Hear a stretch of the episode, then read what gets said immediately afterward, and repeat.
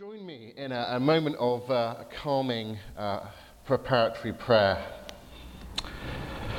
Gracious God, as we study your word, help us to grasp the good news of the forgiveness and freedom that's freely offered in Jesus Christ. Amen. Next slide. Is the, the Christian way of Christ centered spirituality. Is that a truly beautiful way of living? A way of life that is best of all, as Paul says in Corinthians. Next slide. That depends, I think, on whether or not the gospel really is good news. Uh, whether that good news of the Christian revelation claim is really, truly good. Onwards. The gospel can only be truly good news if it is actually true. Again, Paul from 1 Corinthians says if Christ has not been raised, our preaching is useless, and so is your faith. More than that, we are found to be false witnesses about God, for we have testified about God that he raised Christ from the dead. Next. Well, Paul wrote his letter to the Galatian church probably in 48 AD. He wrote to defend the truth of the gospel against the teaching of the so called Judaizers. In the process, he had to defend his own status as an apostle, that is, a word meaning one sent, as an apostle sent by Jesus, which the Judaizers had called into question. Next.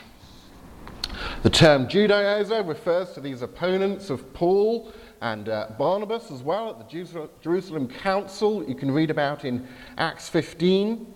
That happened uh, in the winter of uh, 48 to 49, so probably just after Paul had written Galatians. They sought to preach what Paul calls another gospel.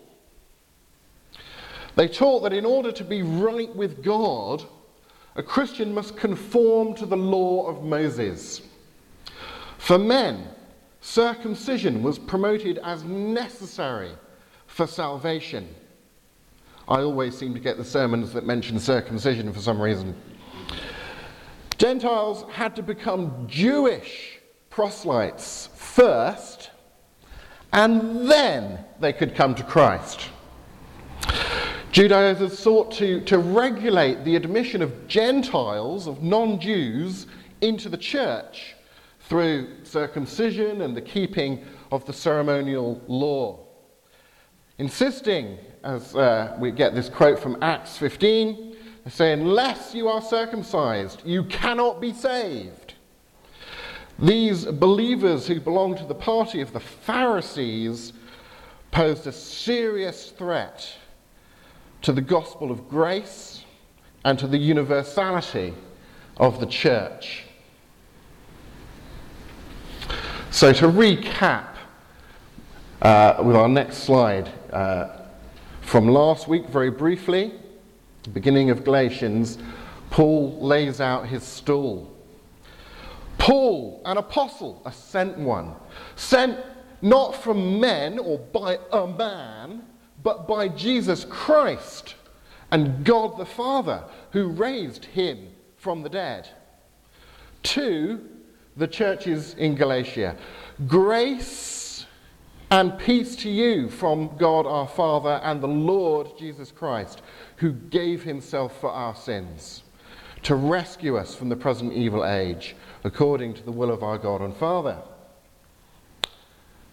next, so the gospel message grace and peace to you from God our Father and the Lord Jesus Christ, who gave himself for our sins. Salvation, a forgiven eternal relationship with God, is not earned, it is received as a gift. That gospel message is sent via the divinely authorized gospel messenger, Paul, an apostle, sent not from men, but by Jesus Christ and God the Father. When it comes to claims to know about God's will, some people have better rational credentials than others. Next. So now we're into today's reading.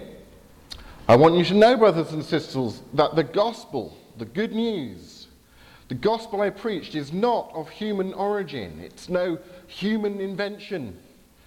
I did not receive it from any man, nor was I taught it.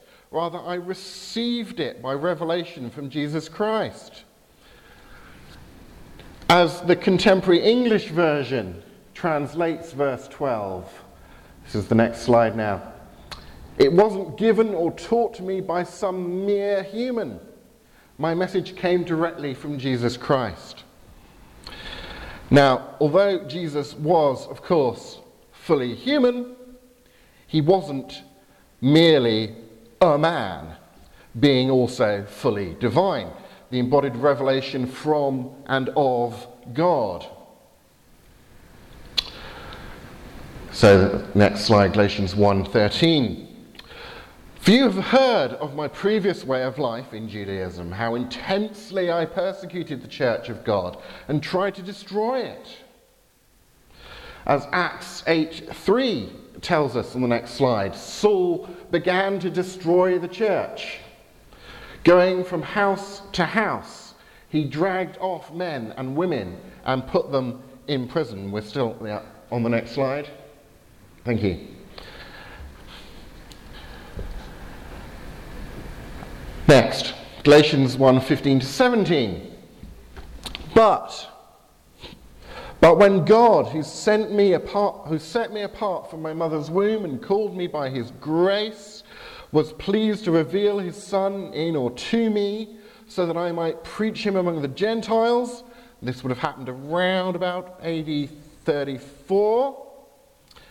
My immediate response was not to consult any human being. I did not go up to Jerusalem to see those who were apostles before me, but I went into Arabia.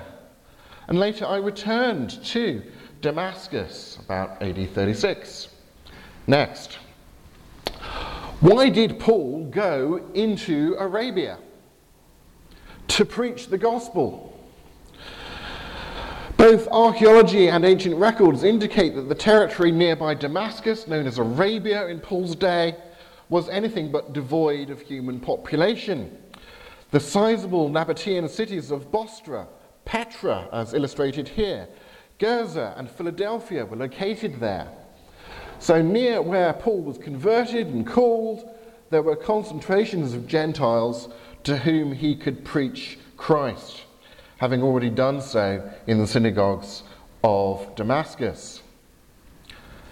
Next, Paul is claiming to be an eyewitness to the resurrected Jesus. This is a first hand account from AD 48.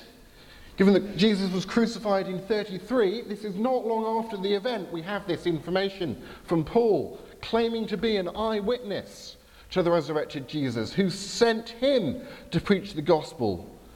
As he says in 1 Corinthians, Am I not an apostle? Have I not seen Jesus our Lord? This claim is corroborated by chapters 22 and 26 of Acts, where Paul's sometime traveling companion Luke summarizes speeches made by Paul. Next slide. In Acts, both Paul, as related by Luke, and Luke make it very clear that Paul's Damascus Road experience wasn't some just private, subjective religious experience, wasn't some uh, hallucination on Paul's part. Next slide. Yes, on the one hand, as the intended recipient of the revelation, only Paul saw Jesus. Only Paul suffered temporary blindness as a result of the encounter. perhaps because only Paul looked into the light to see Jesus. Only Paul understood what Jesus said to him. On the other hand, on the next slide, Paul's traveling companions all saw and reacted to the light.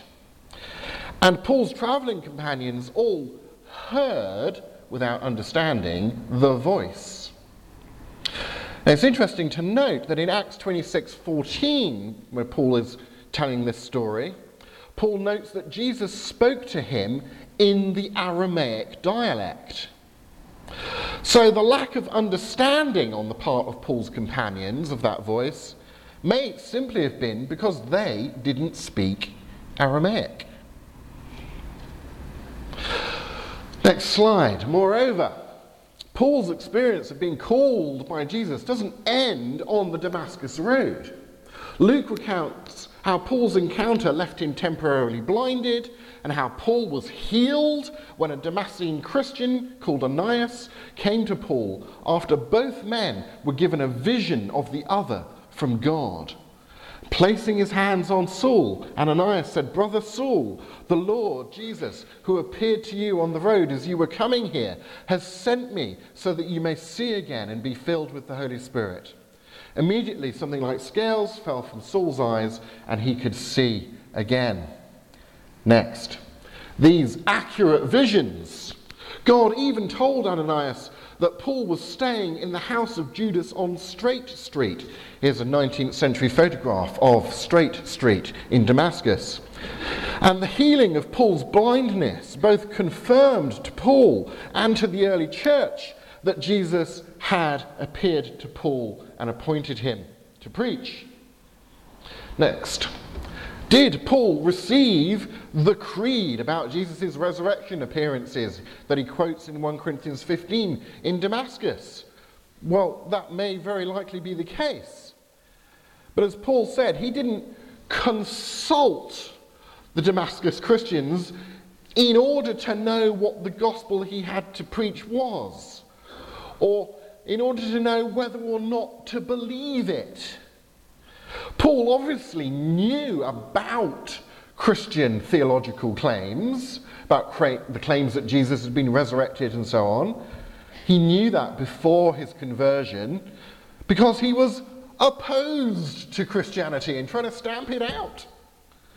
But he only received the gospel as being true because of his meeting with Jesus.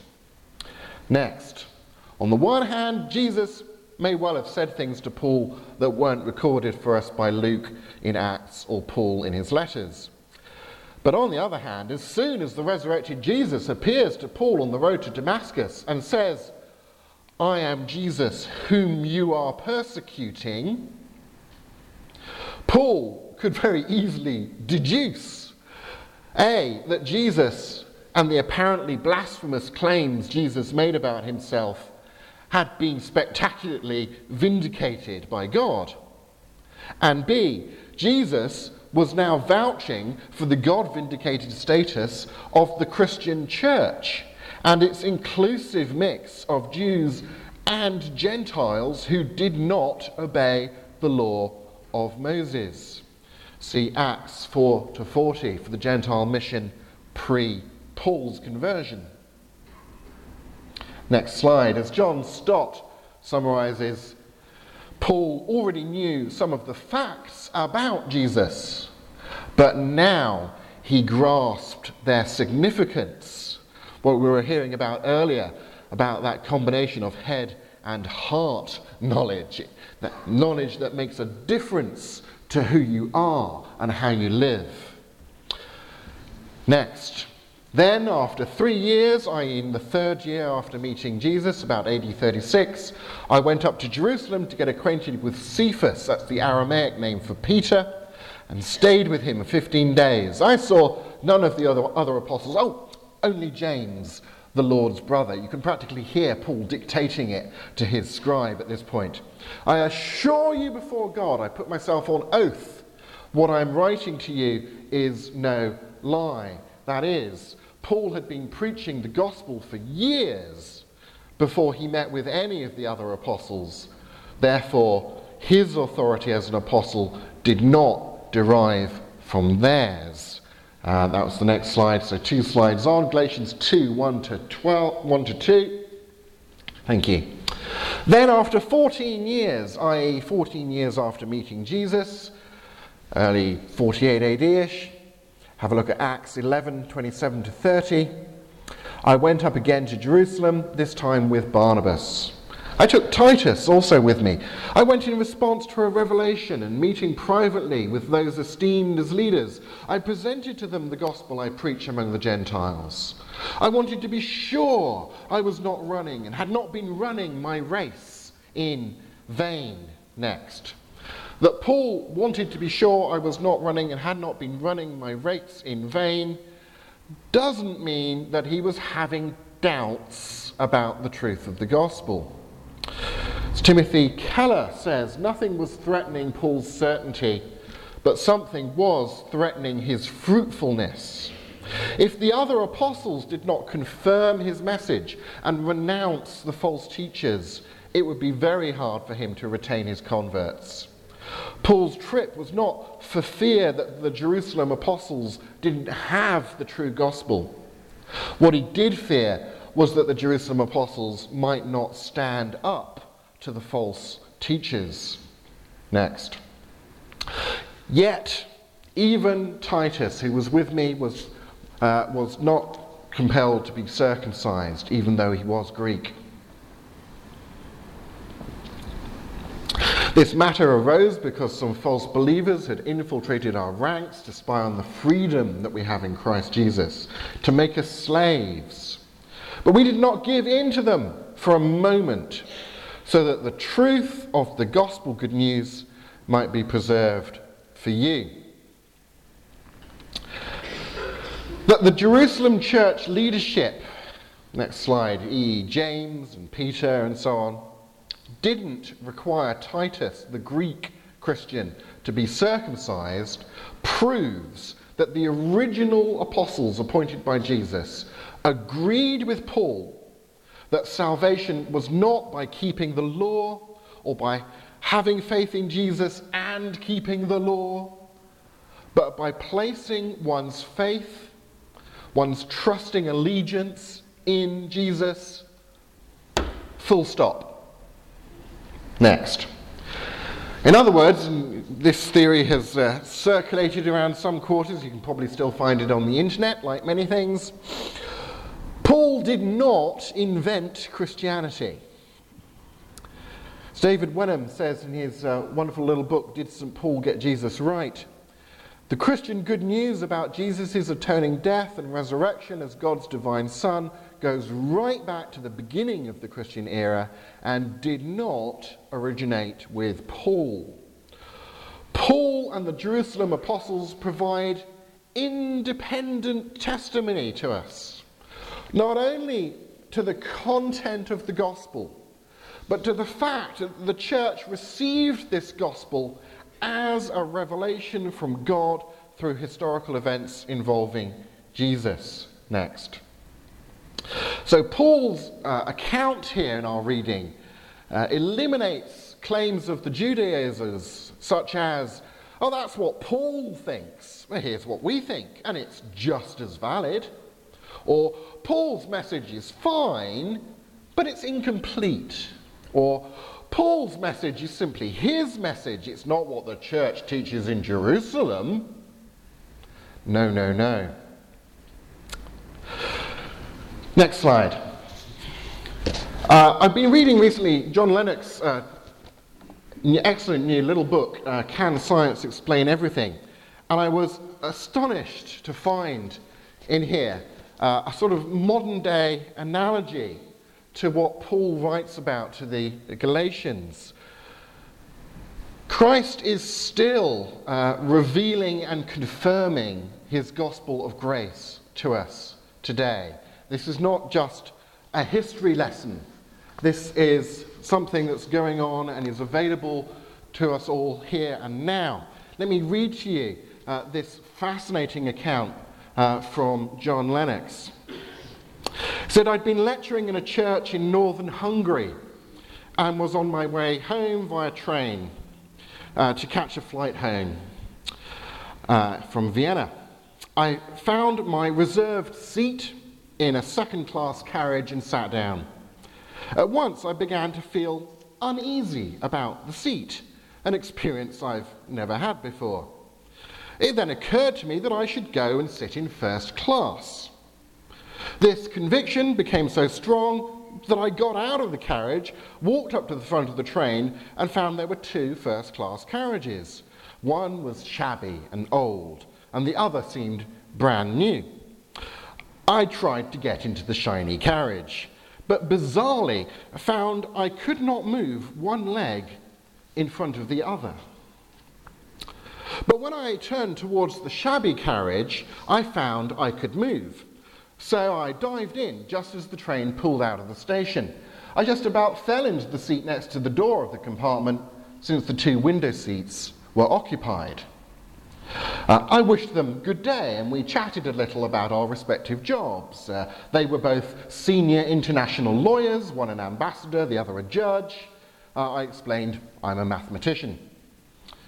During the journey, one of them uh, indicated a cemetery through the window and asked, no one in particular, Are there any Christians in this country?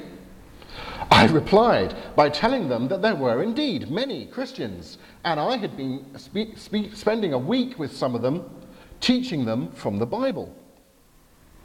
After more conversation, during which I said that my Christian faith was, faith was evidence based, the other man said this Look, we have another three hours on this train. Would you be prepared to explain to us the difference between Christianity and other religions? I noticed that the floor of the carriage was quite dusty, and so I drew the diagram at the top of this page, next slide, on the floor with my finger. Uh, would it be fair to say that your religion amounts to this? There is a door of initiation at the beginning, perhaps a ceremony of some kind, or it might even be your birth into a particular group, that leads to your starting a path or way indicated by the wavy line. You have people to teach you and guide you, indicated by the academic hats, and the path goes up and down according to your success in following the path. You then come at death to a final assessment and whether you are permitted to advance into the glorious world to come depends on your good deeds outweighing your bad ones. It's very much like a university course. No matter how good or kind your professors and teachers are, they can't guarantee you a degree since that depends entirely on your merit at the final exams. The two men agreed.